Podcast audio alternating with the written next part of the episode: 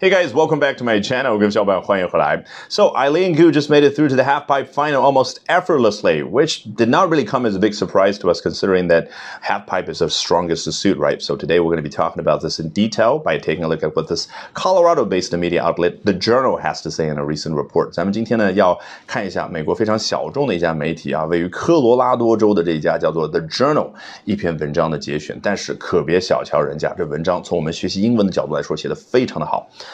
Let's take a look. Eileen Gu recorded the top score not once but twice in a competitive ski halfpipe qualifier as she chases a third medal at the Beijing Games. 句式非常简单，as 前后这两部分相当于是平行线同时发生。第一部分呢，啊，就交代了谷爱凌呢在今天 U 型赛场的资格赛这个阶段，两轮都位列分数榜的第一名啊。他怎么强调的呢？叫 recorded the top score not once but twice。那么 as 后面第二部分，也就是平行线下面这条线说的是，哦，这样就意味着他就要追逐在冬奥啊，在北京冬奥会上的第三块奖牌。然后你要看一下资格赛他怎么说的，叫 qualifier。我们第二次见。到这个词了，对不对？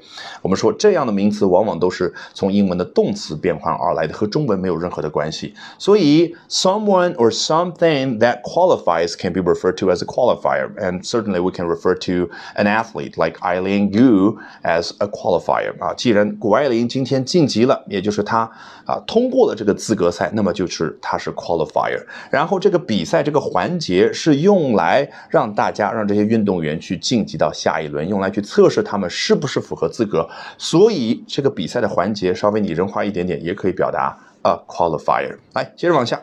The standout American-born freestyle skier who represents China already has a gold from big air and a silver from slopestyle。这的形容词 stand out 毫无疑问是来自于 stand out 拆开来这样的一个动词短语，表示一个人站在人群当中比较能够显眼的感觉啊。比如说像姚明这样的人物站在普通人群当中，我们中文会怎么说？他鹤立鸡群，他卓尔不群，他出类拔萃。你看中文文采性太厉害了，英文这这方面靠边去，对不对？但是在直接表达字面意思方面，英文真的是太擅长了，stand out 变成一个形容词了，就表示啊非常出色的感觉。好，这也交代了他出生的时候呢是美国人，叫 American-born freestyle skier，自由滑雪运动员。现如今呢，who represents China，他代表中国队出战。然后他已经从大跳台以及说啊这个坡面障碍赛当中分别获得了一枚金牌和一枚银牌。接着。She's bidden to become the first action sports athlete to capture three medals at the same Winter Games。努力做某事，我们最熟悉的是 try to do something。那这个作者呢，觉得这个太俗套了，我就换一个说法，叫做 she's bidding to do something。这个 bid 原本的意思是报价呀，在一个拍卖会的现场，王总也在，马总也在，我手上拿着一只啊，这个唐朝出土的这个陶器，然后啊，瓷器啊，瓷器，然后。啊，王总说：“我出三亿。”马总说：“我出三点五亿。”你看，这么有钱的人，为了得到这个东西，要怎么样？不是报价，你要超脱出去。他们正在努力的去争取得到这样东西，他努力的去做某件事儿。所以，bid to do something 就有了 try to do 啊这 something 那层的意思，就这么的简单。好，这个极限运动运动员叫 action sports athlete，当然也可以口语化的表达叫 extreme sports athlete。只不过官方的说法往往啊稍微啊这个感情呢。啊，中性那么一点点叫 action 啊，比如说我们提到像成龙这样的这个动作演员的时候，就叫就叫 action star。来，接着来看下面这一段。A good played it safe in the first of her two runs and still, still scored a 93.75. 看到 play it safe，我们是不是觉得他是不是犯了语法错误呀？应该是 play it safely。但实际上呢，在英文当中，特别是在美国人的英文当中，这种形容词和副词一丁点都不需要去变化，就实现自由切换的现象越来越普遍。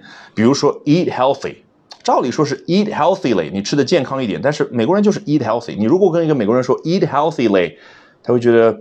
Are you trying to poison me？你要想毒死我吗？他会觉得你突然说这个 healthy 强调这么厉害，healthy 嘞，好像有另外的一层意思啊。这个开个玩笑啊。总之，这样的现象很普遍。不相信，待会儿还会见到，好不好？那好，他呢就在第一轮的时候啊，得到九九十三点七五分。这一轮的时候，他啊叫啊这个参加比赛比的比较的安全，也就是不做那些高风险的动作，这个叫 play it safe。然后下面 hardly content, she went even bigger on her final run and scored a ninety five point fifty on what was a crisp morning at the Gantain Snow Park。注意是 hardly content，不是 content。content 你这样念呢，对应的是名词，就是内容的意思；而 content 对应的是 satisfied，也就是满意。那他满意吗？hardly content 啊，不太满意。She went even bigger on her final run，在她最后这一轮，也就是接下来第二轮，呃，预赛一共两轮嘛，接下来第二轮的过程当中，她。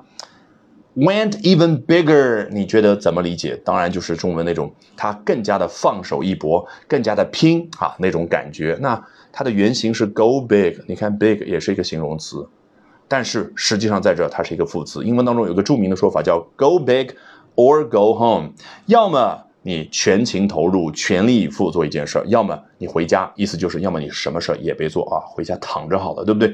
啊，所以相信大家已经知道了这个这样的一句话，还能够用来去激励我们。那谷爱凌在第二轮怎么做的？叫 She went even bigger，因为 big 它的。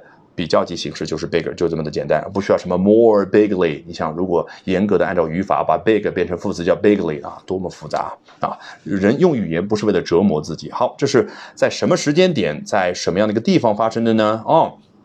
啊，What was a crisp morning？在一个啊非常爽朗的一个早晨啊，大家都知道张家口比赛那个地方可能啊呃气温低到零下十几度，但是呢这个空气比较的干燥啊，呼吸的时候你感觉它是 crisp，啊比较爽朗的感觉，所以秋高气爽那种天气你也可以用 crisp 这样的一个形容词。那地点是位于 Gantain Snow Park 啊张家口这样的一个啊这个雪上乐园背后的重要的投资方是来自于马来西亚的华人集团公司，叫做云顶集团。你看云顶的。那个英文名字就叫 Gantain。Alrighty, that brings us to the end of today's edition of Albert Talks English。这一期的 Albert 说英文就到这儿，一定要记得关注我的微信公众号哦，Albert 英语研习社。因为接下来周二、周三、周四三晚八点钟，我将通过免费公开直播课的形式，从三个方向和你分享我高效的英语学习方法。咱们周二晚上八点钟不见不散。